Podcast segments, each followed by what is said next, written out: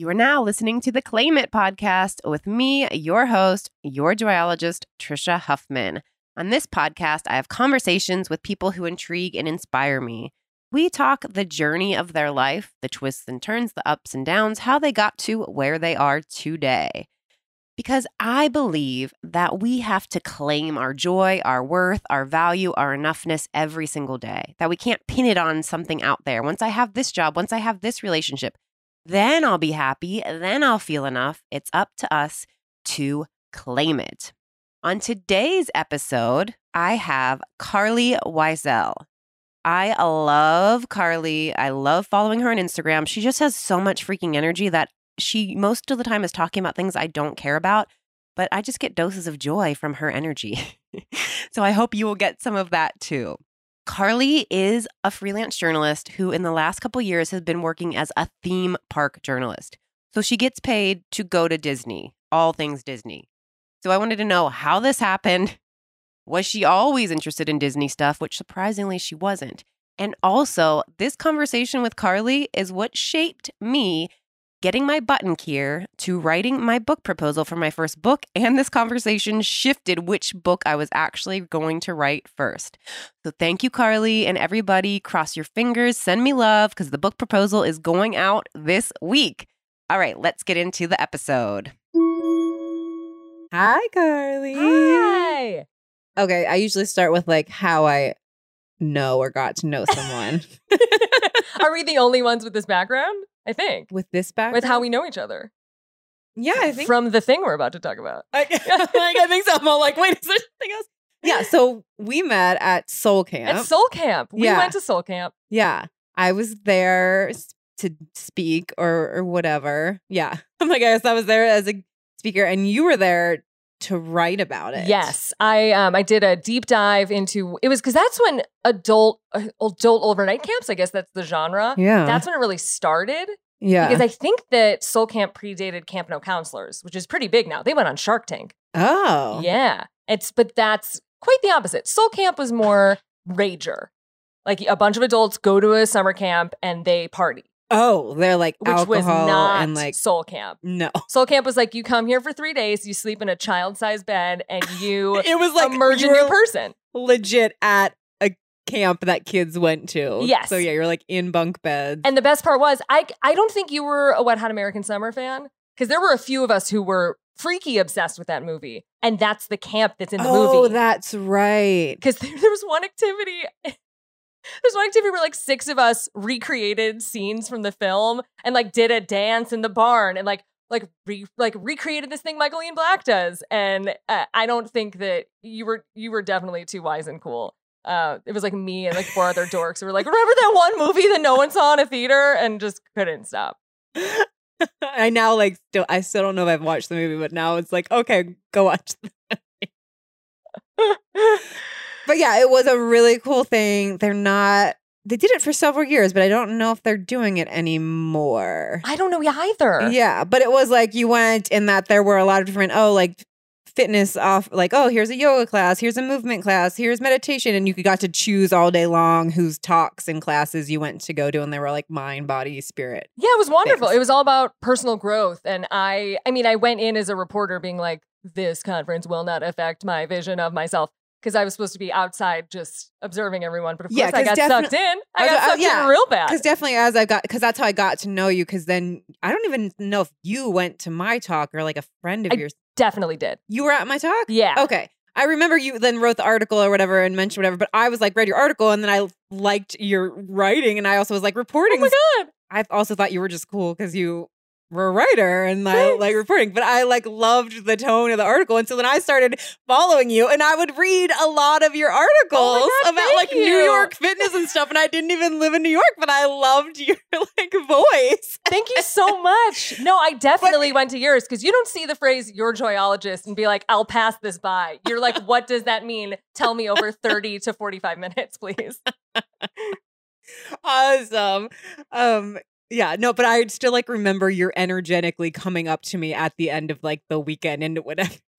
And I loved it. And that's what I was like, but from following you all these years, you don't seem like the typical well, sign me up for a mind, body, no, soul retreat. No, no, no, no, no. Um, like you're not, which I love because that's also I try to speak to the like anyone anywhere, and that's cool that you're like a lot of my friends are very much immersed into the mind, body, spirit world. yes, But I'm like, yo, I'm wearing all black, and like, I still think that I'm the rock and roll girl on the side of the stage doing monitors. Yes, and because you still kind of have that aura around you, that's why like you are my entry point into anything of this genre. That's exactly my goal is to like be an entry point. I be feel like, you don't have to like do you don't have to like turn into this whole alternative version of you to just think betterly about yourself or to believe in yourself. Like you Yes. know, like to like, Like, choose a different mindset. I appreciate you Like- encouraging me to like think more about things, but I'm definitely not going to buy someone's crystals through their Instagram shop. That's kind of where I'm at. yeah. Good. Yeah. And that's why I'm like, hey, I love that. That's my point. Is like I enjoy being the entry point and like, yo, like you don't have to like give up everything and all your friends and change your whole life to be spiritual. You could just like stop talking so shittily about yourself. Yeah. and Yes. and choose to be like, oh, what do I want to believe? What do I want to do? Yes, you come you come at it from a very real cool angle instead of someone like floating in in a peasant dress being like, "And now we will focus on self," which is I really appreciate. yeah, awesome. So that's how we met. Yeah, and we, that's met, we met at overnight camp as grown women. yeah. And I then was like, yeah, I loved following you, and you have so much energy in your stories and in everything that you share about. But so, how did you get into reporting? Period. Did you always know you wanted to be a writer, or I did, yeah. I really need to maybe invent a backstory for myself because I've let's been do that right here? No, just kidding. I keep ending up at panels when people are like, oh, when I was in third grade, I read this book and it changed my life. And I truly remember nothing about being young except for like hanging out and watching TV and reading Babysitter's Club. So I should be a professional babysitter if that is the way the trajectory went, but it didn't. Um, I've just always loved, I realized because I used to work in music, which we've talked about, and I used to kind of do anything digital.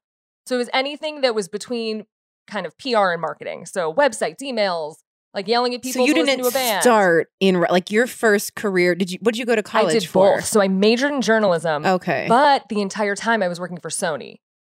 okay. So, I was like, whoever wants me first, music or publishing, I will take a job. And I ended up in music first.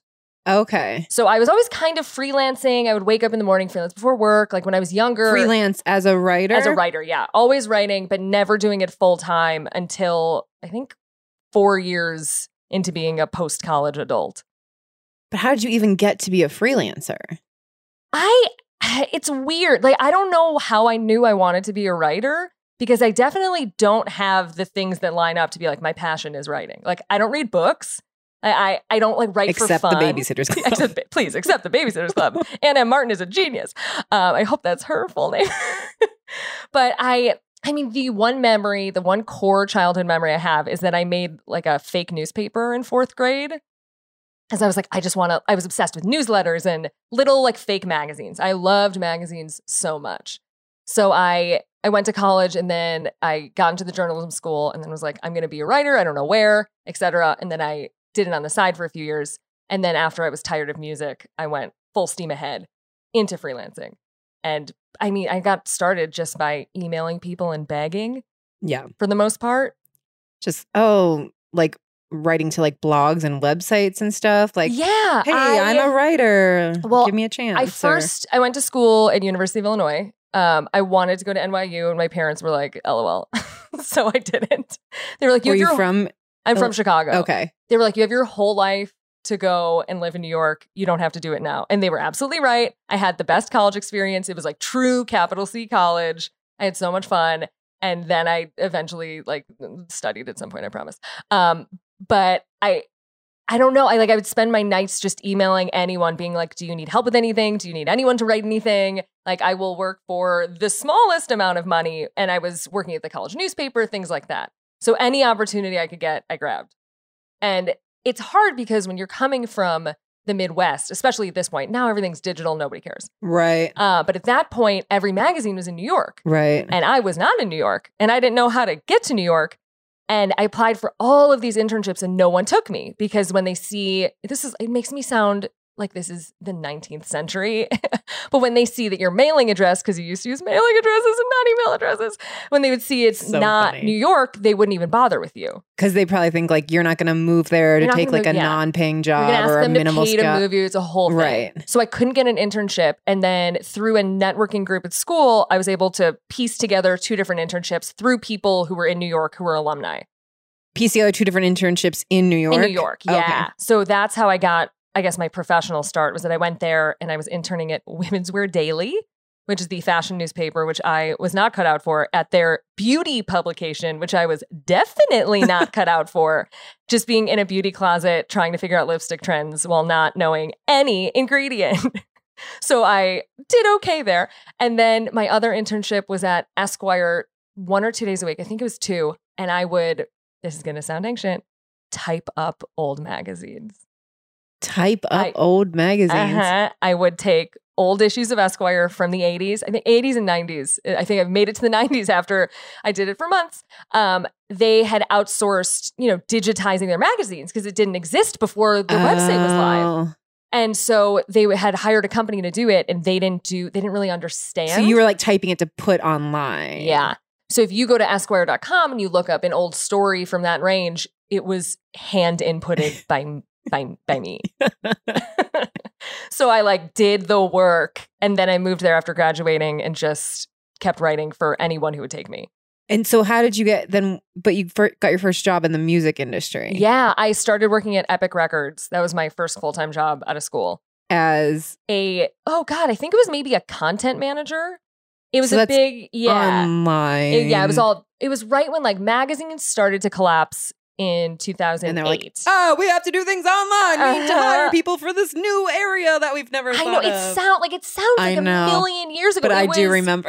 It was 10 years ago, which also sounds like a million years ago at this pace. Yeah. But I got there and we were the first digital team at the record label. There was no digital, there was no. right. They're trying to team figure out this whole new world that Yeah. is now going to rule. Yeah. So I ended up like emailing Ozzy Osbourne's newsletter and like trying to get J Lo on Twitter, like doing these very bizarre things where everyone's like, "Shut up, child!" Like nobody cares about the internet.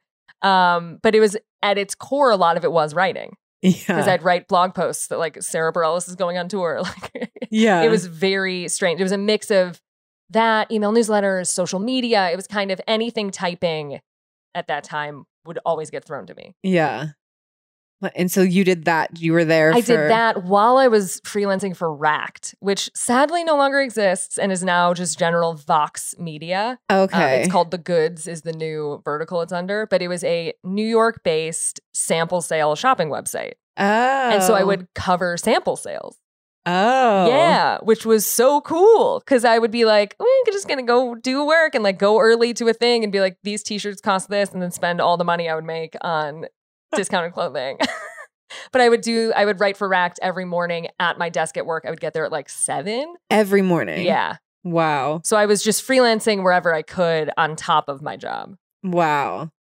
And that was like, was that motivated by I need more money or I love writing or both? Uh, I love writing. Wow. Definitely. I because I my senior year of college, I was just like, I got I gotta find a way to write. It was just I was so goal oriented after being in a journalism program, just being like, I need to do this. I need to do this. Like I've always had to. Even to the point where if I even now, if I find a story idea where I'm like, I know it's not worth the time to write it, I know it's not worth the money. I'm still just like, but I have an idea. I need, I need to pitch it. It's like I have to get it out of my head before my head explodes. Yeah. So yeah. I can't, I can't help but not do it. Yeah. When you feel like you have those like big ideas that come up where you're sort of almost even trying to talk yourself out of like, no, stop paying attention to this. And then you do pitch them. Do you find that they generally like do ha- find somewhere to land or it's hit or Oh miss? yeah, but it's always just like random ideas that I I can't seem to stop myself from doing like a 25 year old's blogging job. I'm really bad at. And I was listening to your most recent episode, I think yesterday, and I was like, oh, goal setting is not something that I ever think about and definitely should because I I'm just- definitely want to. yeah, I would love to because I my brain is on such a news cycle that I'm like, you see idea, you write idea, you send in idea, you move on to the next thing. You don't even like think about anything beyond that. And it's really hard to break out of that cycle, which is a lot of like these bigger ideas are taking a step back. Oh. And I'm so oh. involved in like the churn of day to day news Right. as right. like, as is being a reporter. Got it. So like saying that, like, yeah, because I was like, well, no, that seems like that works for your work, but you're saying like some of your ideas you do need to like l- like give them more space and room Oh, and yeah. like attention to like really like Yeah, there. But you're the so used to like, I gotta get no, no, like the parallels home between now. that. and, yes, I like, have to journalism versus like not approaching your life and your being in the right way are uh, so close. Yeah. No, I can get that. And I think I somewhat I can be more like now than like, oh wait, but I want to do something for the future, which means like building in that time or like working on something that people might not see for a very long That time. makes me so anxious. I have, yeah, I somewhat struggle with that too. And like it's been like a new like journey myself and to be like, keep something and just keep working on it and and bettering it and and and evolving it and then put it out there and not just like share immediately but also it's like we're so used to like the social media like press Oh, send twitter. Like i have this brilliant idea blogging even. Like i used to blog every day when i first started blogging. Blah, blah, blah, blah, and like and that still is i think a great thing to have and like Yeah. the ability to like let go and just put things out there without like holding on to it so fiercely but then like some things like oh i do need to actually take more time with this I know. I never do like the step back and evaluate in any aspect of my life, and I absolutely should because want I to yeah I, I want to. I want to. I want to. I hope to. there, there you go i'm like you just should is my like it's Oh, like I'm nails so on the sorry. chalkboard no I want to. I do want to. See, I have so much to learn. it's just that easy switch for me of the should versus want can change the whole energy because should like still feels like I'm scolding myself. I'm wrong. Yeah, you're absolutely I right. fucked up or like I'm not right or whatever. Whereas like, oh, I was changing it into a want is like, well, also asking myself, well, actually, do I want to or do I just think I should because that other person does it and it seems like a good idea? So it's also like a stopping and ask yourself, do I want to or am I just making up this will make me a better person because other people do it? Oh my god, you're so wise. So it's giving yourself that choice and then being like, oh yeah, I do want to, which may then let you I step want more to go into to it. your soul camp. Let's do it. I just want to spend three days of you being like, "Don't say that." Thank you. Well, that's also like next up is I want to do like oh like full day immersion and then like retreats and stuff. Yes. So it's great to hear that you like. I'll be- I'll be there I just want to spend three days with you. with the pen, just being like, "Teach me, teach me, teach me." awesome. That's on my goal list for 2020. Actually. Okay, so let's get back to you're at the record label. You Yes. are writing daily for Racked. Racked, yeah. And then is that like how long do you stay there and with the record label? Or is that did you shift from music from there? Did you go to a different record I label? was there. I think it ended up being a year and a half. And then from there, I went to Vevo, which was another music company. They're most commonly known as like, oh, I'm watching a Britney Spears video. It's on Vevo, not YouTube. Okay, that's what I thought it was. Yeah, it's it's um it um, TLDR. It it's does like partnership definitely between label confuse and- me yeah. because now Vevo videos are on YouTube and like yes, I'm very confused. they're confused by like the run whole through Vevo. YouTube, but it's basically where all the music videos are. And so I worked there doing content for a while and interviewing like random musicians off camera, which was so silly to like not be You in- were interviewing. yeah, which uh, which is fun and I don't mind it, but to be off camera and then they just cut together the answers. Oh, right. So it's like the camera is set on a person Yes. and then you're like behind it. And so tell us about this. And they have to act like yeah, and like sweating through my dress onto a stool, just being like, "I this is so weird" because they don't see me. Yeah. so I have to make sure everything they say can be cut together in Right. a specific way. yeah, they have to say it in a way that they're Uh-huh. just like sharing about their life and not necessarily like, I am answering the question. Yes, and you have to interrupt all of these like very talented people to be like, actually, can you say the words I put into your mouth at the beginning of your sentence? Thank you very much. Because And they have to say it a certain way to be. yes. so it's like journalism where you're edited out of the entire equation. But uh, I had a wonderful time there. I had so much fun doing it. But I think after maybe, I think maybe a year and a half around the same time, I was like, I really, like, I'm in New York. I've been doing this for years. I need to do writing. Like, this is what I always set out to do. I've done the other one. Now it's time.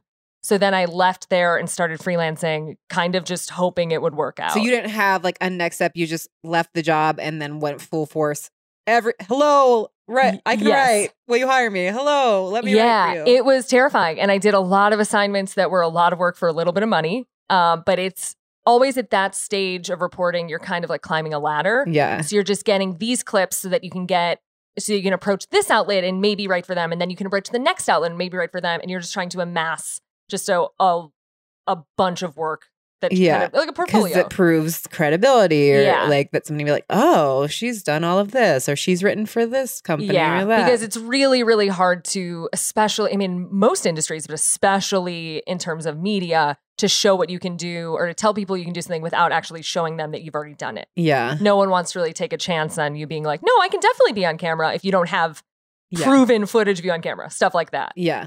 Back in the day, a good friend of mine, like, gave, I was living in New York at the time, and I was like, had this aha, I want to be. I think I wanted. It was like I could be the next like interviewer at TVLs, which is funny because I sort of am like doing it now. But I was like, I see this for myself so strongly. And a friend of mine who was like, well, then just start like your own YouTube channel or something. Like start the video. And I was, I didn't take, I was like, no, because I just like, no, I can do this. Like, I don't think, and then I, and then the next week I had like a new idea or whatever, because it was Oh, in that so sort of phase, you know? But it was so funny that I st- like he was like, okay, great. So nobody, you, that's great that you see that for yourself, and like I can see that for you. But like, then start proving yourself by Yeah. like just start doing it, and it's like, duh. but It is, I think, the thing that I always find very refreshing. but I was like, what do you mean I can do it? I know. It's that I, uh, my eyes have really been opened when people say that you don't need permission to do things. Because that's how I lived my life for so long, Yeah. especially, and I'm sure people who have a career where they pitch themselves can relate, is that a lot of times you do kind of need permission to do your actual work. Like if you're an Yeah. actress or if you want to direct movies, like you kind of do need to get a certain yes, Yes. like but you, that doesn't mean you can, you just have to keep pushing Yeah. against it. yeah. And a lot of times it's like, yeah, it's like okay, you might be waiting for this one person to give you the permission, Yes. But if you just keep start doing it, then that person might come to you instead of you being Mhm. like, hello. Like, Yeah. you're just sitting around waiting for that like one yes. But like if you were just kept doing it, then the person you want to be like, wow, look at them. yes, They're absolutely. exactly what I need. And my favorite thing is when writers talk about how hard writing is, because there is like a weird like like like 1890s idea of like you just sit at a cafe and like you write your stories and everything's a dream. And that's not like writing sucks. It sucks. It sucks so much. Uh, and people don't really talk about that, but it's hard. It's really hard sometimes to like get everything to come together the right way. But that's part of the process. yeah. No, I get that because that's I'm like I'm not like a writer, but at the same time I'm like, oh, I do see myself as a writer. In my next November, you're writing your fucking book proposal, Trisha. You said that 2019 was the day, like the year you're doing this. It's coming to a close. I love writing. I am so fired up about what I want to share with the world, and then I'll sit down in front of that computer and be like, I don't have any. Like, I yes, yes. Yes. But if I just go, just start writing, then it comes out of Then me. you get there, But if. I'm trying to force this like perfect this that whatever, then it won't come. But if I just like just start writing and see what happens, so that's like also for me though, where you're though like trying to shape like right somebody is also maybe even pitched it, but like they need you need you're doing it for like you're writing it in your way, but also you have people that are like gonna need to see some certain things from you. Yeah. like There's a lot of pressure of like you, I sometimes write through the perspective of someone who doesn't want to read it, reading it, going like, "What does she know?" Like that's like you have to think of it through everyone's Right. eyes, and it can get pretty intense. which I think probably does work because as I said, like I read articles from you. that I was like, why the fuck am I reading about some workout class in New York City? But you way that That's you such a compliment. the way that you wrote made me want to read. About I was also, I mean, just so that people know, it was weird ass exercise. yeah. I was doing like any exercise that was abnormal in any way. what was that? Who were you? Was that freelance when you That was for Racked, yeah. That was for Um, that was the last kind of thing I did before I started writing about theme parks. And that was was that all stuff like you would have to pitch? Like as a lot of your work being things that you pitch to them, or they were like, we need somebody to go to r- all the random workout classes in New York City. I don't remember how the first one happened, but I think that we did it once and they were like, it was really during an exercise boom in New York City. Yeah. It was right, I think it was right before ClassPass started. It was, like Soul Cycle came out and then and then like oh right boutique fitness like started to explode and it was I mean, the things that were opening were so specific and specialized, and I just wanted to go to all of them. And so we did about one a month, and we'd have a photographer, and I would go. And I got to say, um, working out in front of a photographer is a mood that I don't think I want to revisit anytime soon. Because I would put on a pound of makeup, I would put on like Lancome double wear, I think it's called foundation, which is the thick, it's the same foundation that my grandma wears, which I love my grandma. I think her skin looks great, but she's like, she wears like, like a, like a strong foundation.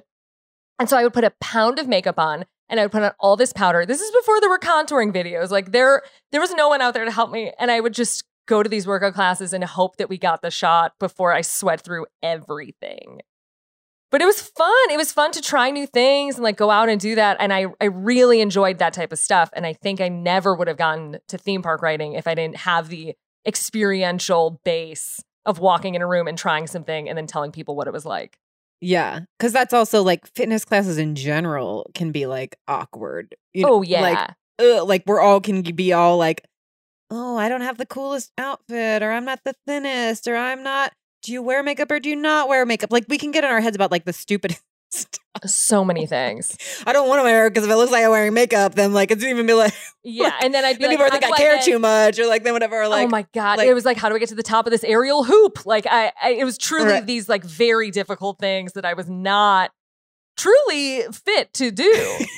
but it just showing up and doing it was the job, and it was fun. So then, how did you end up writing about theme parks? Was that just something you then pitched, or so it all kind of fell in on each other. So i i started doing all this exercise stuff. It happened to coincide. There was actually no correlation but it on paper it looked like oh she thought this through. It was I was like, um it was on the way to my i was like leading up to my wedding mhm. so i i did just happen to be working out a lot because i bought a dress that was too small. That's a different story. Um I barely fit in it had to change Spanx in the middle of the night. No one knew. Doesn't like it's fine. Um but i was working out a ton to like see see how how much work I could do. I was like, let's just see how good of a job I can do. Because I am very lazy and usually would not exercise. So I was like doing all these classes, all this stuff, and then in that process, on my bachelorette party, I ended up going to Disney World because it was February and I don't really drink that much. So anywhere that you would go in winter that's warm where there's drinking, there's a lot of drinking. Right, like you- you're not Vegas, or like, yeah, I'm not going to a Vegas. I'm not like- going to a Mexico. Yeah. Like it, it's just it was not a good fit. Yeah, So like, we and ended your up in skin color doesn't make me think that you would be like Oh, yeah. partying on. Oh, you mean you can see beach. all of my veins? You can see all my veins. Not even like the ones that you get from crossing your legs, varicose veins. Like full. I'm just you can see. I'm like a case study in a health class. Um, but Is, but have you always been like a Disney like fan, or is that just like this will be something fun for us to do? that's all it was. which I do actually think like, yeah, Yeah, it was. I mean, it was a group of nine of us, I believe. And it was, it seemed like the right fit. We just wanted something that was silly and fun Yeah. and easy and you could get to, et cetera, et cetera. So uh, I planned it because that explains a lot about my personality. I was like uh, to my friend Aaron, I'm like, you will be my maid of honor. Also, I am planning the bachelorette party. Goodbye. you're maid of honor, but like I'm gonna tell you, yes. yeah, I'm going to um, step over every single thing you do, but I love you and I appreciate you being by my side on my very important day. Uh, so we went there and it was true chaos. Um, I did not know because I don't have children. I I mean, obviously didn't have children at the time because it was five years ago. Uh, but I didn't know how difficult it was to go to Disney World. I had no clue because when you're younger, you go like you don't see any of the stuff. Right? like you just like are trotting behind your parents and then they give you a churro and you're like this is the best and then you hug mickey mouse and you go home. Um but they the way that they now run the park when you visit it is that it's all digital. You reserve restaurants six months in advance. You book fast passes for the ride 60 Oh. days out and you have to wake up at a certain time to be able to do it otherwise you won't be able to get it. it's very schedule oriented and i did not know that I still well, yeah I mean, I've gone to now. I'm when I was never. Well, no, I was when I was a kid. I think my entire room was like Mickey Mouse. But I am not, as you would have guessed, probably about me. I'm not like a manic for Disney. yes But I do have two young girls, and we live in Southern California. And I was like, I'm also not like let's throw a birthday party. so yeah so that's been our tradition to take them to Disneyland or California Adventure for their birthdays. So we go like twice a year. Oh, wow, one for yeah. Zia's birthday and one for Arrows or whatever. And it's been and I would like consider getting season passes in the future when they're a little bit older because it is so much fun to go with them and like see that joy and whatever. But yeah, so I'm going with kids where it's toddlers where it's different. So we even were like there the last time, like, oh, that restaurant looks nice. And I was like, no, you have to sit down and order and, and, and some a waiter takes your order. That's not for us right now in this stage of Disneyland. Maybe. yeah, Maybe later. But yeah, I would see if you're going with your friends, especially your bachelorette party, you would want to go to those nicer Oh, yeah. restaurants and sit down and enjoy yourself. And then you're like, what? I can't go. Yeah, it was it was a lot. Um, it ended up being okay, but if I I would plan the entire thing Just differently if I went back. Because you couldn't have, you were then there and all the things you wanted to do were not. It, like, well, we we did okay because we didn't know what things we wanted to do because we didn't know anything. Right. So we ended up having a nice time. I have uh, my friend Jenna at the time worked at Disney World, so she kind of helped. She was like, "Do this, this, this, this, and this," Okay. and it worked out great. Uh, but now that I've spent so much time there, I'm like, oh my god, like we, like, oh, why didn't we go to this park instead of this park? Like, I just Because right, because Disney World is a different than Yes. Disneyland. So There's I- much more. I as as a theme park journalist, I write mostly about Disney and Universal parks, which is I mostly write about Disney World because that's where all the stuff happens. And I always say that I'm a city editor for a city that happens to be Disney World because it's that big. right. I mean, there's like um almost 40 hotels, there's four theme parks, and then there's a downtown district. So there's restaurants everywhere. There's all these things to do. There's things that are constantly opening. There's entertainment. There's so much to do. And by planning that trip, I, it was just so overwhelming. And when something's overwhelming, you either go, you repel and you're like, this is horrible. I'm never looking at it again. Or you just need to know more Yeah. so that you can master it next time. And that is how I got here. So you went on that trip. We're like, oh my God, there's so much to know. That was overwhelming. And so then did you then pitch it to someone? Or like yeah. so I got home and um, I had a meeting with my friend Sarah, who was starting at Travel and Leisure, which is where I still write just because I started there. I really love them. Everyone I've worked with there is fantastic. Um, the magazine is great. I love it. Uh, and I started there and was like, I don't, I know this is weird, but like, I, I kind of want to write about Disney stuff. Had you already been had an opportunity like were you hired by them or you were just I- going there to Her pitch? and I had a meeting and she was like, Oh, I'd love to know any travel stories. Got We just got coffee, like uh, just Got talking. it. So she had just got that job there. You weren't guaranteed anything. You're just like, hey, do you have any ideas that are travel Yeah. involved? And like, you know, usually people would be like, Iceland. And I was like, Orlando, Florida. and she's like, excuse me? Um, and I'm like, I don't know. I just went, like, I can't stop looking into. I couldn't stop researching. It was like there, there was so many things to dive into, and I just kept digging and digging and digging and digging. And she's like, Yeah, if you want to write a few things, like that would be great. And I wrote a few things and then I wrote a few more things. And then I eventually wrote a few more things for other people. And it just kind of snowballed. And about and a- were all of those things based on the trip you had already taken, or did you keep somewhat, yeah. back? Um, at that point, I ended up reading a lot of books okay. because there was there's so much history to the parks too, yeah. and so you can learn. people are like, and that's Oh, saying yeah. are like people go to Disney because they're like me and they're just like they have young kids. This will be fun. Or there's people that are like obsessed. yeah, because it really is. It is in a way like a living museum. Yeah. especially Disneyland here in California. So I just kept learning and learning and learning. I mean, I I will never be done learning in this job, which sounds weird because a lot of people think I just like write about Mickey shaped pretzels, right. like where to find them. But there's so there's so much. There's so much there, and it just it you can't know it all. So you start writing for Travel and Leisure about Disney, Mhm. and then while I'm still doing fitness stuff, while I'm still Okay. doing like like fun essays. I think while I think all of this was happening during when I wrote about Soul Camp. okay, So I was writing a lot of fun experiential stuff while also like doing a little theme park stuff on the side. And then it like slowly swallowed me whole. and how did that was that happen from people keep coming to you, or you kept like seeing more into it and pitching those stories out, or a little it's bit of both? twofold. It's um, partially that I kept pitching it, and also that that section of travel has grown so much over the past few years. So when I first started, there was so much going on at Disney World, but it wasn't as much in the forefront as it is now. Yeah, And now because the studios are doing so well and because they own Marvel and Star Wars and Pixar and all of those entities are doing so well and are so big that eh, there's just news now every hour almost. and when I started there was maybe like one big news story a week. Like there wasn't that much. And now it's just never ending. So the parks have ramped up so there used to be maybe one ride a year that would open. Now it's like every summer, what's happening? Like, what is the big story? What is the new ride? What's the new land? Like everything has grown and grown and grown and grown. And so now there's just so much more to do. So I've focused on it more, but also there's way more to cover. So have you are you still then freelance or do you mainly work for one? I'm still freelance. Um, I'm still, yeah. I mostly have, I have a column now at SYFY, at SYFY Wire, like syfy.com. Um, and I do that once a week. I mostly write for Travel and Leisure, um, just because I really like writing about Disney for a non-Disney audience. Yeah. Because it, I'm, I have one foot in each world. There's a whole Disney community. It is Yeah. gigantic. People who don't know about it are like, people talk about Disney on Twitter, and we're like, the inside jokes that you see on Dis Twitter are so rough. Like, there's so much happening. It's a, a tiny online high school.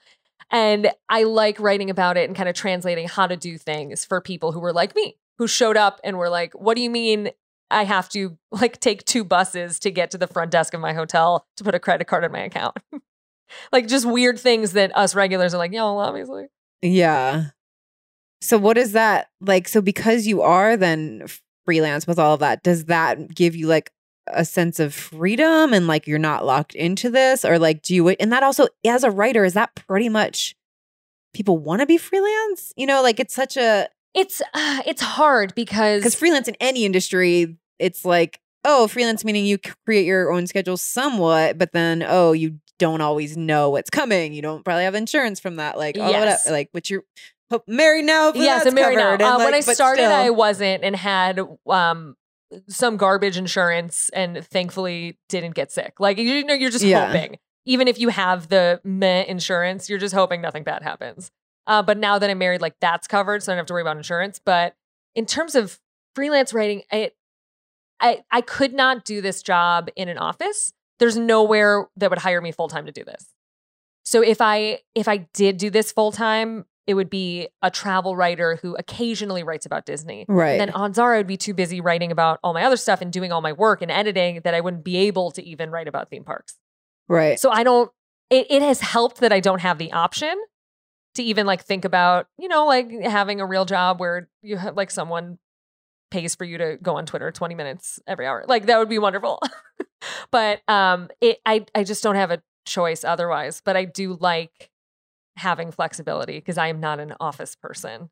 And that also, I'm guessing if you worked in an office, then you would be able to pitch some of your ideas, but it, it also would be like a lot of like sending you on things you maybe aren't so excited Yeah. to write about. Yeah, I feel like I burned through all of that energy a while ago because when I was first starting freelance, um, you're like, sure, yeah, whatever. yes, like you're so like, excited I'll about everything. anything, and it you have about like seven good years in you of just like churning out copy about Which that is that was at like a long time of Yeah. like like you're not even that old, but also like yeah, seven years Yes, of like of, saying yes to everything. of just like doing so much like like content and um sponsored stories on a website through it like i i don't mind any of it i it's all fine but it's definitely work and uh, my friend greg lindsay who's a phenomenal reporter he told me when i was like really maybe like two or three years into freelancing he was like the way to survive is that half of your work is the stuff you care about and half of your work is the stuff you do to make money to cover that other half and so for a while it was like half my work was the stuff i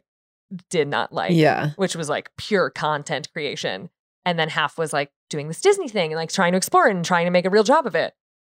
And then eventually I it just be there's just so much to write about now. There's too much to write about. Do you still like love being in the Disney world? Like do you Oh, have yeah. days of like know this or like you're no, you're I'm- just like I would say I'm almost in too deep where I've had to take a step out and be like, I cannot in too deep. I cannot be on Twitter right now. Like because all of my free yes, all my free time becomes like what's happening at Disney. What's happening? Like there's the the speed of things has churned so fast that the big news of last week was that they removed ketchup packets from Casey's Corner in Magic Kingdom. It was like like a ketchup related controversy. And it's like this is too too much sometimes. like because it was like that sort of stuff to like figure out what do actually like you're like in it, In but it. like what do people in the world like? Is that gonna? That's what I love because I um I'm I tran basically my main job is to translate everything Disney for people who are going on vacation. So ideally the person who goes, oh, I'm going to Disney World. What should I do there? And Google's like, what should I eat? And my eater stuff comes up. And like Google's like, what should I do? And my travel and leisure stuff comes up. So it's I write for an audience that will never know about ketchup packet stuff, nor the name of the place that happened at. Yeah. Like it's, which is nice. It's very free. Yeah, yeah. And then uh, do you also like you were saying when you have like other ideas coming up? I don't know if those were Disney related or not related. Like, do you love that you're feeling it's because like you're also not like I must only write about Disney. Do you still write about anything else? I don't. Yeah. there was, I mean, there's always a little bit of me that's like, I am a, at, at the core, I'm a travel writer. Should I be writing about, uh, I don't know, like Spain? Like, should I be writing Right. about something else? And then anytime I dip into something else, I'm like, get me out of here.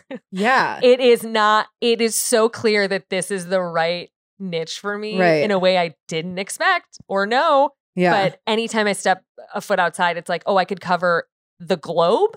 It's just I need parameters, and the parameters of theme park have been very helpful. That's great. And that's again like so the should language that it's like when trying like the should I try this is again was it like do should I write about Spain because like other Yeah. this or like but do I actually want to write about Spain? yes, and asking yourself that question is so helpful. I did this an hour ago because I thought of a story that would be great, and I was like, oh, I should pitch this person, and then thought, I actually, I don't want, I don't want to. I don't. It's a great story that could be cool, but I don't want to write it. I'd Yeah. rather use that time to focus on something else. Yeah, because that's what like we have so much more information than ever, which I think makes us like have so many more ideas or shoulds than ever because we see things, and so then constantly coming back to like that. So like that language shift can be it's so easy and can be so powerful. Like oh, should what do I like and like how would I feel when I'm actually doing this or like why am I doing this and that quick like should want Yes, Should absolutely. It's been interesting because for so long in my life,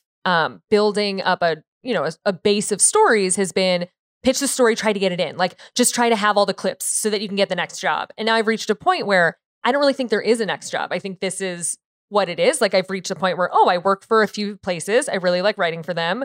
I I'm happy to write for new people, but I'm fine with the places I have now. And it's kind of figuring out what uh, where time can be spent best. And that's something I've never really had to deal with before. Because Got before you're it just was like just like sort of like climbing, climbing, climbing. You have to moving, moving, moving. It's going to be all slipping away. yeah. like and now everything's kind of steady, but trying to figure out what is a priority is very difficult. well, try that should versus want thing. It I might know. help. You know, it's like my new life mantra. Trisha here, bringing you a brief interruption to tell you about this week's sponsor, Encircled. Their mission is to help women do more with less clothing in their closets through designing clothes that are equally parts comfortable and stylish. Yes, I am all for this. They focus on using premium, sustainable, and luxurious fabrics that are made from naturally derived materials. They care about who and how the clothing is made. 100% of their collection is made locally in Toronto, Canada by fairly paid workers. Pretty amazing. The products, the clothing was all designed by former management consultant and avid frequent flyer who wanted to have less clothing in her suitcase that was comfortable and versatile and looked great. So all the products are super versatile. Their most popular designs are the 8 in 1 dress cardigan top. What? Called the Chrysalis Cardi. So you can wear it 8 different ways. Also popular, the dressy sweatpant, which I currently have on and is super cozy and sleek, and their dressy sweatshirt. So go check them out. And they gave us a code. You can get $20 off orders of $100 or more with code Claim It Podcast. The code is good through December 31st, so go get yourself a nice present for all your travels and for hanging out at home for all that you do. Encircled.co or encircled.ca if you're in Canada, $20 off with code Claim It Podcast. Now let's get back to the episode. So let's talk about the reality though of your job because yes it does seem like very fun and glamorous that you're always jet setting off we've we've been trying to talk i i reached Carly was one of the first people I reached out I'm to. so embarrassed about this. No, don't be. Why would be embarrassed? You're one of the first people I reached out to be on the podcast, but it has been. We haven't had the conversation until now because you often are traveling or at an opening or at like you're I- doing I cool know. stuff. I wouldn't apologize for it. Like I was just like, awesome, yeah, you're always doing stuff. I just, we'll have a conversation. so many of those emails. I had to be like, I promise, I am not blowing you off. I abs- I promise, I just am in Orlando. But I know that's what I'm saying. I was like, I didn't feel at all like I was like, I see you. You were always somewhere. I mean, yeah, I'm going back on Sunday. Like it, I'm always gone. But how is that then? And your adjustment to also like, I'm doing this opposite job. Like, do you have to remind yourself, like, oh, I'm doing an awesome job when you might get into like the complaints of like the sleep or the I'm in this hotel where I have to take two buses. They're like, See, whatever. like, uh, what has your attitude shifted since So you? when I'm there, it's it's weird. I I didn't know when I started this that I was somehow like this was the only career path for me because the entire way that I just live my life and am lines up with this job perfectly. Yeah. Where I hate sleeping. Like I I love to just like go go go go go for 16 hours a day, which is like reporting at a theme park. Like that's what it is. And whenever I'm there, I just kind of click into a third person mentality where I am living my life as like guest X. And so if anything happens to me, it's not it's not like, oh, like my trip, this. I'm always like, oh, I need to take note of this. Right. Or like, what would the person who doesn't know what I know do in this position? yeah. And so I'm always observing everything around me and like asking questions. And my husband doesn't like going to the parks with me anymore because I'm always like, how many trains are you running today? Like, there's just so many like things that I can't stop asking.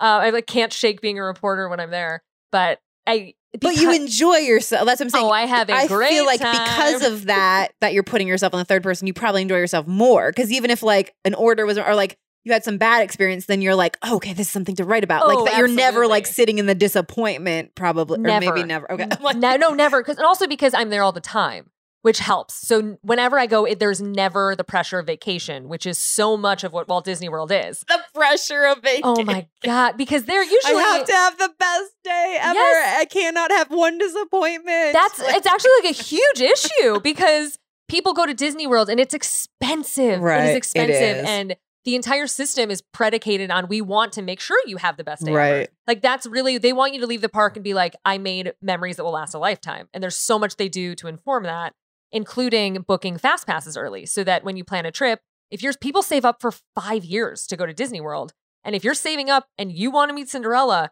they guarantee you will meet Cinderella if you have a fast pass or if you have this reservation. Like it is Got locked in. if you know these yeah, things to do ahead plan of time. correctly. Yes. So it's kind of like I I navigate with that. I'm there all the time, so like I don't care. Like if I'm if if they get rid of one of my favorite foods, I do freak out. But I do go on a rampage. But besides that, it's just like I'm I'm there to be the eyes and ears of the future guest in a weird way. Got it. And I get that. It yeah, that expectation. It's funny because I've pretty much only been going with, like I said, the first time we went, I went like once as or maybe twice as an adult too. It was like, oh, let's go on a cute date or whatever. So again, your like expectations are different that way. Oh yeah. But uh, um, yeah. Well, the first time we went, my Zia was two and Arrow was like six weeks old. so we had very low expectations. Yeah, So that's what I'm saying. And I slow. still like the last time we went was like, yeah, a couple weeks ago for Zia's fourth birthday again. She of four and Arrow's two, two toddlers. I still have very low expectations. Yes, yes, yes. Because it's like I don't know how Uh-huh. they're gonna do in line and with all of these things and stuff like that. So which makes there be so much more room for joy because I'm not like, even though it is we're paying money, it also to me that I have to keep reminding myself, okay, whatever, she's having a tantrum or okay, we didn't get to go on. Like I never have any expectations of what rides we're gonna meet or like of who we're gonna meet, like anything of that. Like I'm not like the day. And so then the day is always great. And even if there are meltdowns or this or that or whatever, Yeah. that it's just because I'm constantly like letting go of any expectations I yeah, have and just being you able to enjoy a that. seminar in Disney World, maybe once a day. I love this idea. just like put it on the calendar. Be like, it's gonna be okay. Hello, I am your expectation manager. I would I know love you to right now to state your expectations and now let go of them. I know you think you should go on Space Mountain, but do you want Do you to? want to, or is it just because you've Because people say think- you should. I know. And then are you going to be disappointed? So I'm just going to let you know if you have the expectation. Wow, there- let me tell you, uh, this is a niche that you could fill.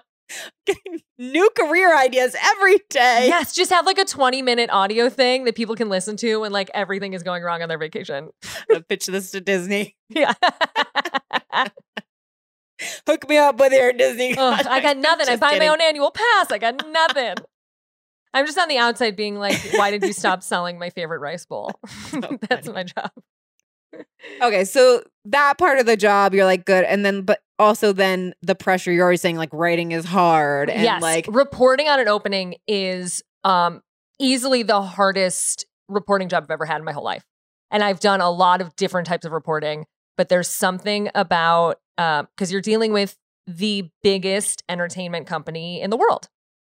And they naturally like to control their message because Of course they uh, do. And kind of the way that news, the way that Disney news is covered is that things spread like wildfire. So even if something is not even inaccurate, but just worded a certain way, it can spread quickly. And then the message is just totally diluted. And so it's very, very important that everything you say is correct and factual and you can back it up and you have it on the record. Like everything is very, very important. It feel I always joke that it's like the crew of people who report about theme parks are like the White House press corps because like we're you know we're dealing with like big things like Yeah. big entities and we have to cover it so truthfully and so accurately and if we don't we hear about it from everyone who's reading anyone who knows anything about disney any other reporter who is there and disagrees like you know immediately it's high stakes baby That's funny. So that's yeah, like so as the as the reality of the job when you're there and doing the actual reporting, you're like having a blast. You're in this oh third yeah party. it's fun but i'm in a it. like a i'm in like a catatonic state like i i don't check my phone all day i am i'm like shaking like i am just all in getting if so, there's news breaking or like you're going on the ride for the first time and then you have to write a story immediately to get it out right. i'm just like all in hyper focused and then like, yeah, do you have to do anything like that? Are you then like having so much pressure on yourself? Like, I have to get everything. Oh my God, somebody else reported on the catch up and I didn't even know that. Like Yes. that sort of like thing, like Thankfully, this constantly that's like why i love working for not a disney fan site because Right. the disney fan sites god bless them i love all of those people they are i've met the most incredible people through theme parks never thought i would but they work so hard they work harder than any reporters i've ever met people on the theme park beat because they have to get it out within seconds and i cannot do that i have gotten text messages from friends while i am at like a some sort of press thing and it's another website that's posting the photo of the food that I'm about to eat. And I've been like, how did you get this? Like, are you stalking me? Because they're so quick, they're so efficient. And thankfully, because I write for a magazine, uh, we can take more time to push it out because it the audience sometimes doesn't even know the ride is opening. right. So, yeah. But for me, I have like I just need to gather as much as I can when I'm on the ground. And so that is that while you're helps you to like get out of your head some more and like write the story that you're like, whoa, whoa, whoa, whoa. The people reading my story Yes. are over here. Yes, absolutely. Have to like take two steps back and be like, remember, this ride is in this land that opened last year and blah, blah, blah. Like, be very um, explanatory because I try to write every story for someone who may have never read a Disney story before. Yeah. So you have to give it enough context without having people who know Disney look at your story and think you know nothing. But that's what so yeah, are you then worried about the people yeah, that are like Disney freaks like reading your story? Disney- a little bit. I'm sorry if you're I'm not you're not a Disney freak. We Dis- love I'm Disney passionate. as one of them. I don't take it offensively. Okay. I was like, you never know these days. As long as you're not talking down to us, Yeah. then it's fine. I don't I just didn't like the way that Disney freaks came out of my I get no, I get it. You, I mean, you're you're here talking to me about it. Um, I'd say like diehard fans. The diehard fans. It, eh, I rep- I am- so careful about everything I say, and like, am, everything has to be fact. Everything has to be backed up. That a lot of times I end up running details that sometimes other people miss. So then even the Disney fans can usually find something in an article and enjoy it. Oh. Yeah, because I will fact check the tiniest thing. And people are like, you need to know But there's in a world of the vast internet, how do you even fact check these days? Like, what do you take as the fact? I you know? yeah I email Disney PR because okay thankfully I like have a All right. channel of conversation with them. Good. Thankfully, but beyond that, a lot of times It's it's really It's nice. like, what is the truth about anything these I- days? You I can find if you want to believe this. If you want to believe that being vegan is the best choice for you, you can find it. If you want to believe that eating only meat is the best choice for you, you can find evidence on that. You can Oh find evidence God. on anything you want anything right you now. want. Anything you want. It's so scary. Um i always just refer to other reporters that i trust. Like even like my friend who runs disney food blog which is a wonderful blog that covers everything food with disney you'd think that that's like a pretty chill lifestyle. It is not. She is working harder than anyone i've ever met and she won't she was telling me she won't even run a story until there was something where like um like a park was opening at 6 a.m the next day so then it was for a special like when star wars galaxy's edge the new star wars land opened. And it was like they opened at 6 a.m so the uh the place in the hotel that serves breakfast would open at 4 Oh and God. she wouldn't run that story until she had a photograph of the sign that says we will open at 4 a.m and it's that level of reporting where i'm like if she's running it i trust her. Like i will refer to her and i know that that's real And these people that you've met, you said they're most amazing people. I make up that they're just so freaking passionate about Disney as well that they're not just like people that are like so crazy about details. They are, but they also like they're just so passionate about Disney in general, and and then they want to get the details right. yeah absolutely That they are people that are very much love that that's what they get to do. yeah it's i mean it's dope it's so cool But it's a lot lot of of work. It's a lot of work. It's the definitely the icing on the cake is, you know, being the first person to go on a ride. Like that is obscene that that's like a thing that's part of our job. But then 98% of the rest of it is doing all of the work that lets you do that and then immediately rush to a laptop and type up a story. but yeah, they it's all it comes from a place of love and caring and like protecting this place that we love so much. So a lot of times people will be very critical, but it's just because we care so much critical of like what other of people like things that the- Dis- Disney. World were introduced, like rides that are Oh. taken away. They'll take away older rides to bring in newer rides Like, because everything, even like the menu item changes or whatever. Yes. Like everyone is very, very touchy about anything that goes away. And there's extremes of it. Like if they take away a ride, is people will be upset. And if they take away a ride more people loved, a lot more people will be upset. And it's always, I always vote in favor of new because it's, if they're investing more money in these parks, it's only gonna, we're only gonna have more fun. yeah, because there's always something new to enjoy.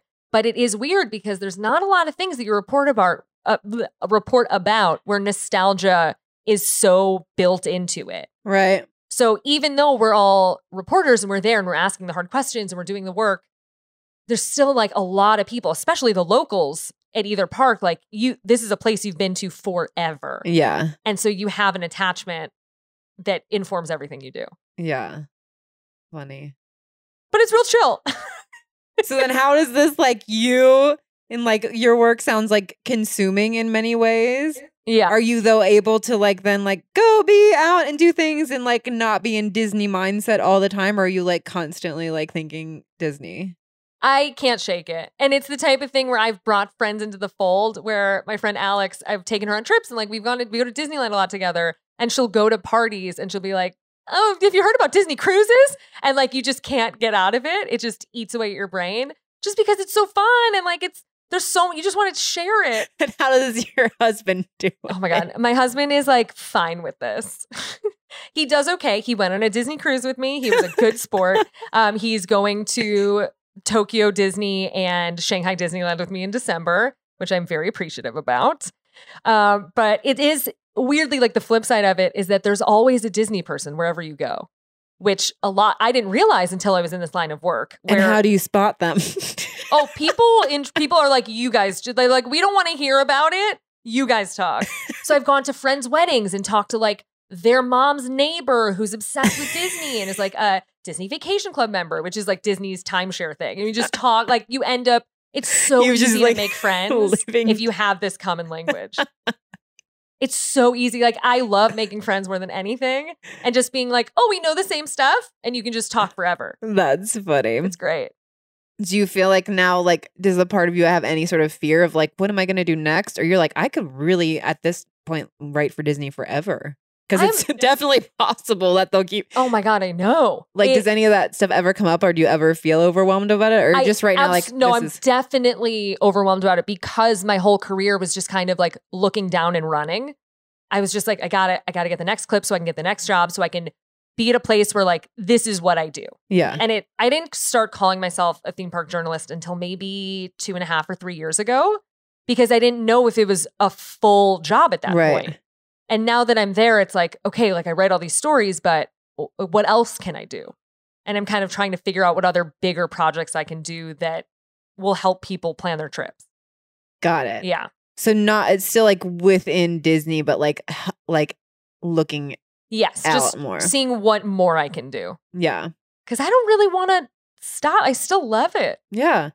No, I think that that's great. And I think that, like, what an amazing career journalism is, is that you can then, like, you likely, if next week you're like, I'm done, what do I want to write about? Because even though you have all this content that's related to other things, you still have, like, all of this that you can be like, oh, now I want to write about home renovations or oh, whatever. Oh, yeah. And then it's like somebody would then take you, even though you might not have anything about that subject, and they can see, oh, yeah, she's got a great perspective. Yeah, and that's part that's partially why I went into journalism because I thought of it as a trade, kind of like plumbing, where like I I have a skill, I can always do it. Right. Um, granted, I didn't think media would nosedive the way it has. I really thought publishing was in it for the long haul and would not just crumble. Did you have a dream about what type of writing you yes. used to want to oh do? Oh my god! All I wanted to do was write for Jane magazine. It was Jane magazine. because it was like post sassy. yeah. Um, so I grew up with Jane. I was like right on the cusp, but I ended up a Jane person. And I loved it so much. And it was the only goal of mine was like intern at Jane, work at Jane. And I found out like junior year of college that they were folding. I, feel- I heard she has like some media website now, Yes. though, right? I, I know she had xojane.com. And then I don't know if that is still a thing. I don't know. Like, I feel like I heard her name recently Yeah, about something. But the magazine was so special. And I haven't seen anything really replicate it since. It was just like you could tell that all those editors were just having a good time and were cool and had great taste and stuff. And they would like go on road trips and like make a spread of it in the magazine. It was so cool.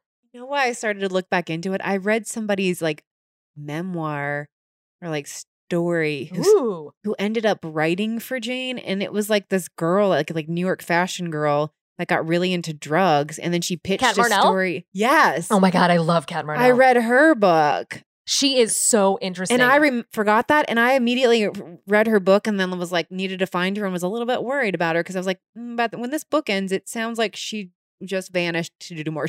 yes. Yeah. You, it's a little like, ugh. so that's why I ended up looking into Jane, like all of that stuff. But yeah, I loved that book so much that I wanted to reread it and I couldn't remember where it was. And I was just like, wait, is this real? This was a real story. Yes, I actually don't know what she's up to, but an hour ago I saw a tweet that said something like Cat Marnell is better at sports writing than any of you who've been doing it your whole life. Oh my God. And so I think she's doing sports right now, which I would love to We're going to see. have to check out I what she's up to. know. We'll put a link to her and her book in the show notes. See, a real like journalism, you just switch genres and you're all in. I mean, I don't want I don't want to make it sound like journalism is like a sweet cakewalk because it is sometimes feels like begging for nickels. But I love it. When is it? Does it still feel like that at some times? Oh yeah, because everyone 'Cause the budget- pays so- less. Right. So like yeah. even though you may have become more and more established that it's like then the but it's like then there's other things. Yeah, Like it's just no one has been paying more than they used to. Like every things are either the same or worse. yeah. They haven't gotten better. Um, thankfully, like once you do it for a while, you know who's pretty good, who's great to work with, and you value different things. Like if someone is really great to work with and the turnaround's fast and they pay less, it you know like it's more worth your time. yeah. So it's navigating all that, but um, yeah, it's ne- it's definitely not. and I'm so not you like, basically have to gauge your whole like how many stories a week, a month, or whatever yeah, can I get to like have this yeah. set. and I don't write quickly, which is really bad. Um, I have friends who write quickly and they are able to freelance and do like news editor things in the morning while they do other stuff. Um, and that I just can't. I, it takes it takes a lot out of me physically to write, which I guess it's good that I know that. Yeah. But um, I would be probably chilling a lot more if I could just not care so much about every word that I Would you really page. be ch- chilling? I actually like. Probably what does chilling look like? I'm just kidding. I should. I say I should be chilling, but do I want to be chilling? I don't. and that's not bad. Maybe later in your life, I'm like, but you seem like someone that's just like let's do. What, I know. I what know. is happening? And that's not a bad thing. I Like, just wish I could move through through things faster, got it. which I can't. well, we'll see. You mean like turn around the like stories and stuff Yeah, like? I have to every sentence I write, like I have to go back and be like, okay, do I stand behind every single word that I I can't write something kind of half-ass and send it in and then have it go live. Like my nightmare is like just phoning it in and then being called out on it. got it. Does that mean you actually stop after each sentence? Oh no no no. Okay, Um, you're right, like, but then when you're yeah. going like your edit, then you're like really weighing. Yeah, I mean, I don't want to get down on myself for like valuing integrity above everything. Yeah. but um, in terms of speed, I could be faster, which affects you know how much work I can take on, how I Yeah, get to bigger. that's what I was like, like that. Is that like perfectionism, or is there any sort of like self doubt or something weighing into that, or is I it just you it's, really like, the high old integrity? School newspaper. Yeah, Like I, because my college had a newspaper program. Like we learned how to be a newspaper writer, and I just took that so much to heart. And yeah, so even though now it's kind of like the wild, wild west of totally. internet, and I'm writing about something that's usually, like somebody could be like in their car Mhm. writing it on their phone and publish. Yeah. You're like, nah, not yeah. me. It's really hard in this sphere, especially because ev- everyone is a Disney expert who goes to the parks. That's kind of how I feel. is that even though I have given myself a title because there's no other way to explain what Yeah. I do, uh, if you go to Disney World a lot, you're an expert. And I really, really value everyone who goes there and like gives me tips or like tells me that like, oh, this is actually better. Like everyone is so, so smart about it. And I value them and I don't want to write stories that they read and then go, what are you talking about? Yeah, So I try to make everything be at as high of a quality level as possible. got it. But you know, it takes time. Well, and that's yeah. Yeah. Valuable thing. I'm just like, of course, like that's the point of the podcast is to go deeper. So I had to evaluate other layers of it. no, I yeah, I think it's just I mean, High I don't want integrity. I don't want to be called out on Twitter. And I'm Yeah. sure that's Well, yeah. yeah, I don't like that feeling. yeah. But it's definitely I don't I also feel a bit like a guest in this space because Mm-hmm. I didn't grow up as a diehard Disney fan. I kind of just fell into this as my journalistic beat. Yeah. And so I don't ever want to like stand up and be like, I know everything and I can just write this really fast when like I just I want to take my time and make sure everything is accurate. Got it. Because it's really easy these days to write things and forget that they they have weight and they live on the internet. Oh, totally. It didn't Even come- in like a text or like a whatever. I'll write something fast and then I look back and my phone changed eight words and I'm like, I what did I write? I thought I wrote a really great email that I had sent. And so I'm like, why don't you stop replying to emails on your phone, Trisha? Yes. Because I think that I wrote back great and then I read back and I'm like, I know. It really didn't. I didn't understand until recently. I re- like. I fully didn't And- understand that people peop- read my stuff. like my brain, because I send it in in a Google Doc and then it appears, and then I just don't even think about it. I like. I really didn't understand that people will read it, and so it. It's just. It's just when you think about that, it's a lot, and you want to make sure that you're not failing anyone. Got it. That's admirable. I take it too seriously. yeah, I'm like, I'm trying to find ways to like speed you up and be nice hard. Not be as hard on yourself. I'm too Midwestern. I need to like cut corners. I like I, I got I gotta just like be fast and loose with it. I do feel like it's it was interesting that you said that you were feeling I love that you think that you're a guest and that you have so much respect for everybody in the space, but you're also like you I think you can own like your space in the Disney Thank you. Thanks. I just try to do a But try to yeah, do a truthful job. yeah, and have the respect for everybody, which yeah. Awesome. All right. I'm going to get to the questions I ask everybody. Oh, I can't wait. what does it go to to raise your joy levels? Maybe if you are like stuck in your head about how something's supposed to go, or you're Um, really upset about those ketchup packets. Oh my god. Okay. Or a Mission Impossible. Girl, you know I love Mission Impossible. or wait, we didn't even talk about your foam fluencing. Oh my god. Um so the, one of the things that has kept me sane because while I have said that freelancing is the only lifestyle for me, I'm also I need social interaction. And so I kind of start to lose it by being at home all day. So I spend a lot of time on Instagram stories because to me that's kind of like if I'm talking Watching or phone- talking? Talking. 'Cause Talking I'm like, my I, phone. Yeah. talking to my phone all day, yelling to my phone morning till night. Because to me, it's like my brain feels like it's talking to someone. Yeah. it does something at some level in my in my brain where it makes me feel like I'm not in my house all day alone. So like, I love it, and part of that is that I have accidentally started I okay, so Starbucks came out with this drink over a year ago. It was the iced cold foam cappuccino. Please note my past tense in my voice. It will come up soon.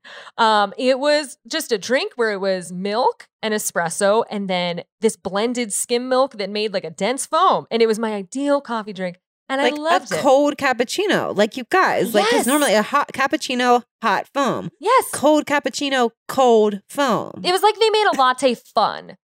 So I was thrilled about it and I joked that like I love this so much I'm going to be an influencer. And then like my friends started tagging me in it and I thought it was really funny. And then it kept happening. Because no, she shared it on social media, and people are like, "What is this cold flo- foam?" Yeah. I was. I was like, "What is this?" I don't even go to Starbucks, but I think I need to go to Starbucks. yes. And it just happened so organically. I did not trust me. I do not make money from this. I have not made money. I probably but you will make you money. made your own hashtag as a foam influencer or something like as yes. a joke. But just like it- ha ha ha ha. And then now um, I get tagged whenever people go to Starbucks, which is as you can imagine is often because it's Starbucks. Uh, but yeah, like people like you were like, oh, I, I saw you post about this thing 90 times. Fine, I'll get it. And then a lot of people get it and go, oh, wait, I really like this. it's fun, especially in summer. Because it is like it's an ice latte, but it's cold foam. We're, we don't know cold foam. It's I a know. new world. We even made it today before this. Because yeah, she got because then Starbucks. got rid of the drink, the famous cold foam iced cap. And the weird thing is, they still have cold foam. I'm sure if you have walked into a Starbucks, you've seen like the pumpkin foam, the salted cream foam, all these foams. They don't have the cappuccino anymore. So the foam, the foam still exists, but now I get coffee elsewhere, and I found the blender that they use, which is a Vitamix Aer, spelled A E R, if you want it. It's cheapest on Costco right now, but um, And I brought my own yes, da- non-dairy milk to make myself a cold cappuccino before we talked. it looks great. Yeah, the foam is still there. By the way, she's learned that the best foam is with skim milk. With skim milk. the It's- fat somehow. Yeah, it's something about the fat content. And I fully understand that a lot of people don't drink regular cow milk. Um, I am from Illinois, so physically I must. Weirdly, any other milk makes me sick. So That is I, like, funny. I have to have regular milk. So the non-dairy doesn't foam as much. But it's still kind as of skim. But no, it's still foam. There's still foam in there. I'm at the bottom, and look at that. That's Yeah, at least an inch and a half of a foam that is and it's still sitting there on top of liquid. Yeah. You would think. and it is fun. yeah, it's it's just It's fun. It's delightful. just fun. that is a joyful experience. Yes, it made like getting coffee, which is something I need to survive, fun. Um, but in terms, the question was what? Uh, what do you do to Oh. raise your joy level? So talking Okay, to IG stories. Yes. Um, I have filled my office with jars of candy, which um, I have a low sugar tolerance, and it weirdly doesn't give me like a sugar high. But just have if I'm stressed, like having a bowl of Jelly Bellies next to me is very nice. If I'm on a deadline, just like eat it. There's they're all different flavors, so it's like, what is this fun explosion? I love that. Um, I love going to. There's this place called Bob Baker Marionette Theater that is in uh, Highland Park. They just finally set up a permanent new location Oh. in Highland Park in Los Angeles. And that place will give me like 48 hours of high of joy. I am not kidding. Like when I'm there, I my mouth hurts from smiling. like I am just living. It is so great. It is this historic marionette theater, and they put on the shows that they put on in like the 50s and 60s. Wow. And it is pure joy. Pure joy. And like just doing my job brings me so much joy. Sitting at home writing about the place where I had fun is tough. yeah. But the actual going. Yeah, but being there, like even reporting, even doing interviews, like doing hard work in the parks, like just being there is so nice to me Hmm. because it's just like a fun themed utopia. and just, I don't know, being there is, it really just like reinvigorates you with a sense of happiness. Aw. Yeah. I love that. Um, okay, I have this phrase what is easiest for you is not always what is best for you. Oh, God. Where so can real. you apply that to your own life? Um, my eating habits. What is easiest for you is Yes. Um, if you could tell that to the stock of Babybel cheeses in my fridge where I'm like, I could just peel off the wax and then I have a meal. Um, it just every yeah, everything, especially procrastination that applies because I don't prioritize things well. I will I will do things like, oh, I have to order this sweater from Target before I have a story due. Like I just can't, my brain won't realize that like maybe do this story. So I do whatever's easiest. I do like the easiest tasks to the hardest. Oh yeah. Mhm. So that um resonates with every aspect of my life. yeah. yeah. Wow. Deep. Yeah. So what is easiest for you is to Not do anything I'm supposed to do ever. is put off the thing that you need to get put off everything. Put off eating healthy. best. Maybe I do the story first. Yeah. I should. Uh, uh, uh, I want to Yes! accomplish my things. I love this. Um, I'm gonna be in my house just going, "Wah!" and then I'm gonna text you and be like, But it. that's like the best. I love that you just change yourself because when I chose to uh, get rid of that word years ago, that's I was just so committed that I would be like in conversation with people like we should.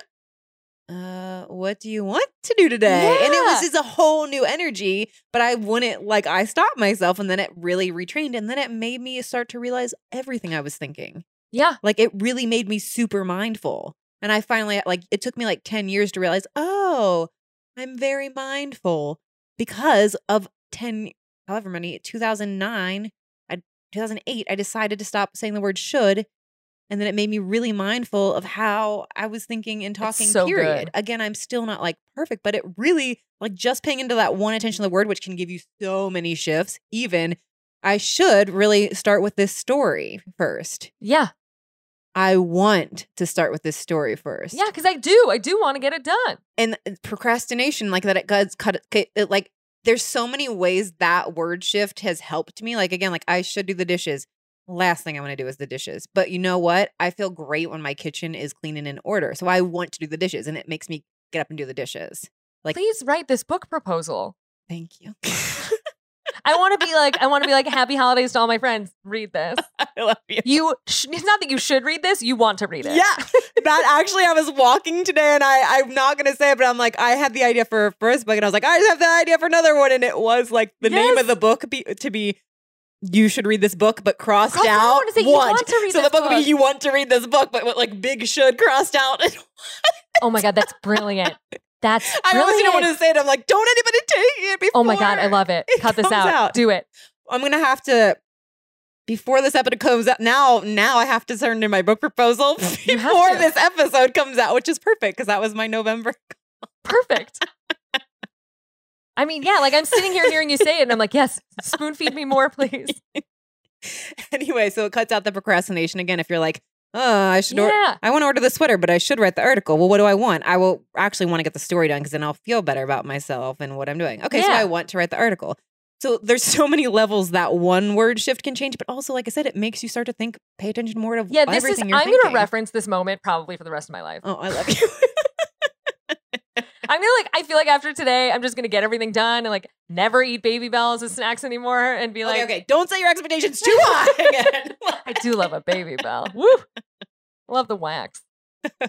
okay, next, which keychain do you feel is most speaking to you right now that Ooh, you most want to be reminded of? Well, there is fuck the shoulds do the ones. I know. I love these. But- I really like everything is going my way. yeah. Because what song is that? Uh, Mm. Everything's going my way. I Oh, it's from Oklahoma. It's Oh What a Beautiful Morning. I was like, I don't know Oh, that Oh, you don't know the Oklahoma soundtrack by heart? I didn't catch it. no, Is that you didn't go on tour with Oklahoma the musical. um, yeah, this one. Do I do I touch it? yeah, you can touch it. Yes, I will make it Yeah. into a proper Yeah, keychain for you. everything's going my way. Yeah, that was my mantra for the start of the year. It still is, but yeah, it's a good reminder of like you can get into so stressed or what's going to happen, what's going to happen, when's this going to happen? Hey, everything's going my way. What if I just chose to believe that and then kept going along with it? This is um this feels like the one that says so fucking grateful. This one is like the the me version of that. yeah, Because I'm gonna see that and be like, like for what? yeah, no, that's And like then this one's like, oh, everything's fine because yeah, I'm you grateful. need one that speaks to Yeah, you. everything's- yeah. like everything's fine. Chill. yeah, it's like a fun like oh yeah, everything's going my way. Yeah. I I do always think about I don't know who said it, I don't know who tweeted it, but it's that idea that like you worked so hard for what you have now and you don't even think about it or acknowledge Totally. it or accept that like you know there were years where i was like all i need to do is just do enough where this can be my job and now i fully take for granted that this is my job and i'm like okay how can i do different work while this is my job I just should be doing other things. yes Oh, I actually want to do what I'm doing. yes and uh, this is this is true it's like oh i did i worked for so many years to get to this point i should at least be like oh how nice everything is going my way yes. I love this. All right. The last question is the name of the podcast is Claim It, meaning it's up to us to claim our worth, to claim our value, to claim that everything's going away, to claim our success. That even if we have it from the outside, it's really never out there. That job, that thing. Oh, I once I got the biggest story I ever wanted, or whatever. Then we're still like we'll be struggling struggling with it unless we ourselves can claim it for ourselves. What are you claiming for yourself? Oh boy It could just be one word. It could be whatever. there's a lot of different things i want to say um I mean, you kind of already led into it too. No, but, like, I really think it's the I I want to claim the idea of like accepting that I want something, even though this is kind of reiterating what you were saying. Just the uh, the concept that I'm always like, oh, I gotta do this thing and I gotta do this, and my whole day is tasks and I gotta do this. When really like thinking about why I'm doing anything, and a lot of that is the should, is that it. I do want to do this story. It's just like I'm getting lost in the research of it and I can't seem to get on top of it and it's taking forever and that drives me crazy. And then I go do something else to avoid doing it. And I think claiming that I, the top level idea that I want to do these things, that I want to do this or I want to do that when I'm procrastinating or avoiding things is Yeah. very helpful. Yeah. I think that fits that mold. Yeah, totally. And that you're claiming that basically like you want to do the things you're doing. Is that what you're saying? Like, yeah. Yes. And that seeing that like that's your choice and like, yes, I want this. Yes. Not like, oh, I should write that story that I've been putting off. Like, yeah. I do want to write it. Yeah. And that's it. Yeah. That's what I'm saying. That word shift like helps you remind yourself. Oh, yes. Oh, right. it No, brings I- a lot of energy into stuff. I mean, because with what I do, you pitch a story and then two weeks later, you're like, oh, I remember when I was so excited about that. And now I have to do the work. Now I'm stuck in, oh, I have Yeah. to write this story. and it's really hard to But lose meanwhile, you're the one that was like, I want to write the story. Yes. and it's, I mean, it's especially hard with me because instead of even just being excited about pitching something, if you're like a painter or a designer, being excited and then doing the work is is two different Yeah. things. But for me, it's sometimes I will physically be on a roller coaster and be like, this is the best. And then I'll get home and go, oh, what? Yeah. Like I now I have to typey type. yeah. And so kind of balancing the high and the low energies of those two aspects of the job Yeah. um, is a lot. It parallels should want a lot. So Yeah. I claim, um, I guess, how do I distill that into? I claim uh, uh, in happiness. I claim wanting to do the work. Yeah. Yeah. And just like I yeah, like how you would said I was like, yeah, claim the happiness. But yeah, like I claim that I choose what I'm doing. Yeah. Or like that I want to do my choice, whatever. I yeah. do, Like I- just even I do love it. Yeah. Yeah. And like to remind yourself that in all the doing. Yeah. Maybe in I will order the Target sweater after I do the work. Awesome. Thank you. Thank you for having I love me. This you. was wonderful. Everybody go follow. I'm going to put her links and stuff like that. But yeah, even if you're not like, I'm not really super into Disney or whatever, but just she's just so fun in how she shares things and says things. You just get excited. And it is like you love sharing. I don't even watch all your stories, but every time I get a glimpse of them, it's just like, oh, there's joy. Yes. I get joy from you because you can see how excited you are. I have like an unnatural are. energy level. Um, I I just love when I'm passionate about something. I cannot stop yelling about it. Uh, which is kind of what reporting is, is when you're like, this is the best. Uh, so a lot, I mean, I will yell about anything from the Cats trailer to um, spinning milk in my blender, anything, Yeah. anything. Mission Impossible, love it. Anything. Marionettes, super cool. Just I, if you want a dose of uh, high energy nonsense, Passion. yeah. But as I'm saying, a lot of times I won't even watch the story, but I'll just like watch these slides and like, oh, like I get like, Yeah. There's Carlye being passionate about something. It gives me a dose it. of joy. I can't help even it. if I I, don't care at all about. I always said I'm never once I put effort in, then I'm stopping. Like I only do it because I do not put effort in. I'm not putting in makeup. Like I'm not putting in makeup to be on camera. I don't care. I'm just doing it because like I just genuinely love doing it. And so um hopefully that reflects. It does. I mean, like I said, I've looped in. Like I said, I started reading exercise classes about classes I would never take because I loved your voice and how you talked Thank about you. Oh, things. Oh, back when my knees were good. All right. I hope you now love Carlye as much as me. Follow her on social media at Carlye Wisel. You can look it up right there in the show notes to make sure you get the spelling right. She, like I said, she's just got so much energy. I just, I just love, I just love getting a dose of what she's talking about every day, even if I don't care what it actually is.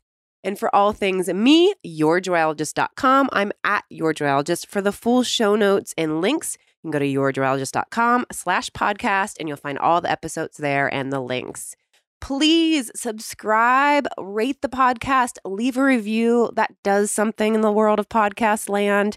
It helps to get the podcast more noticed, and I really love knowing what you think. So please share the episode, send me direct messages, comment, let me know what you think.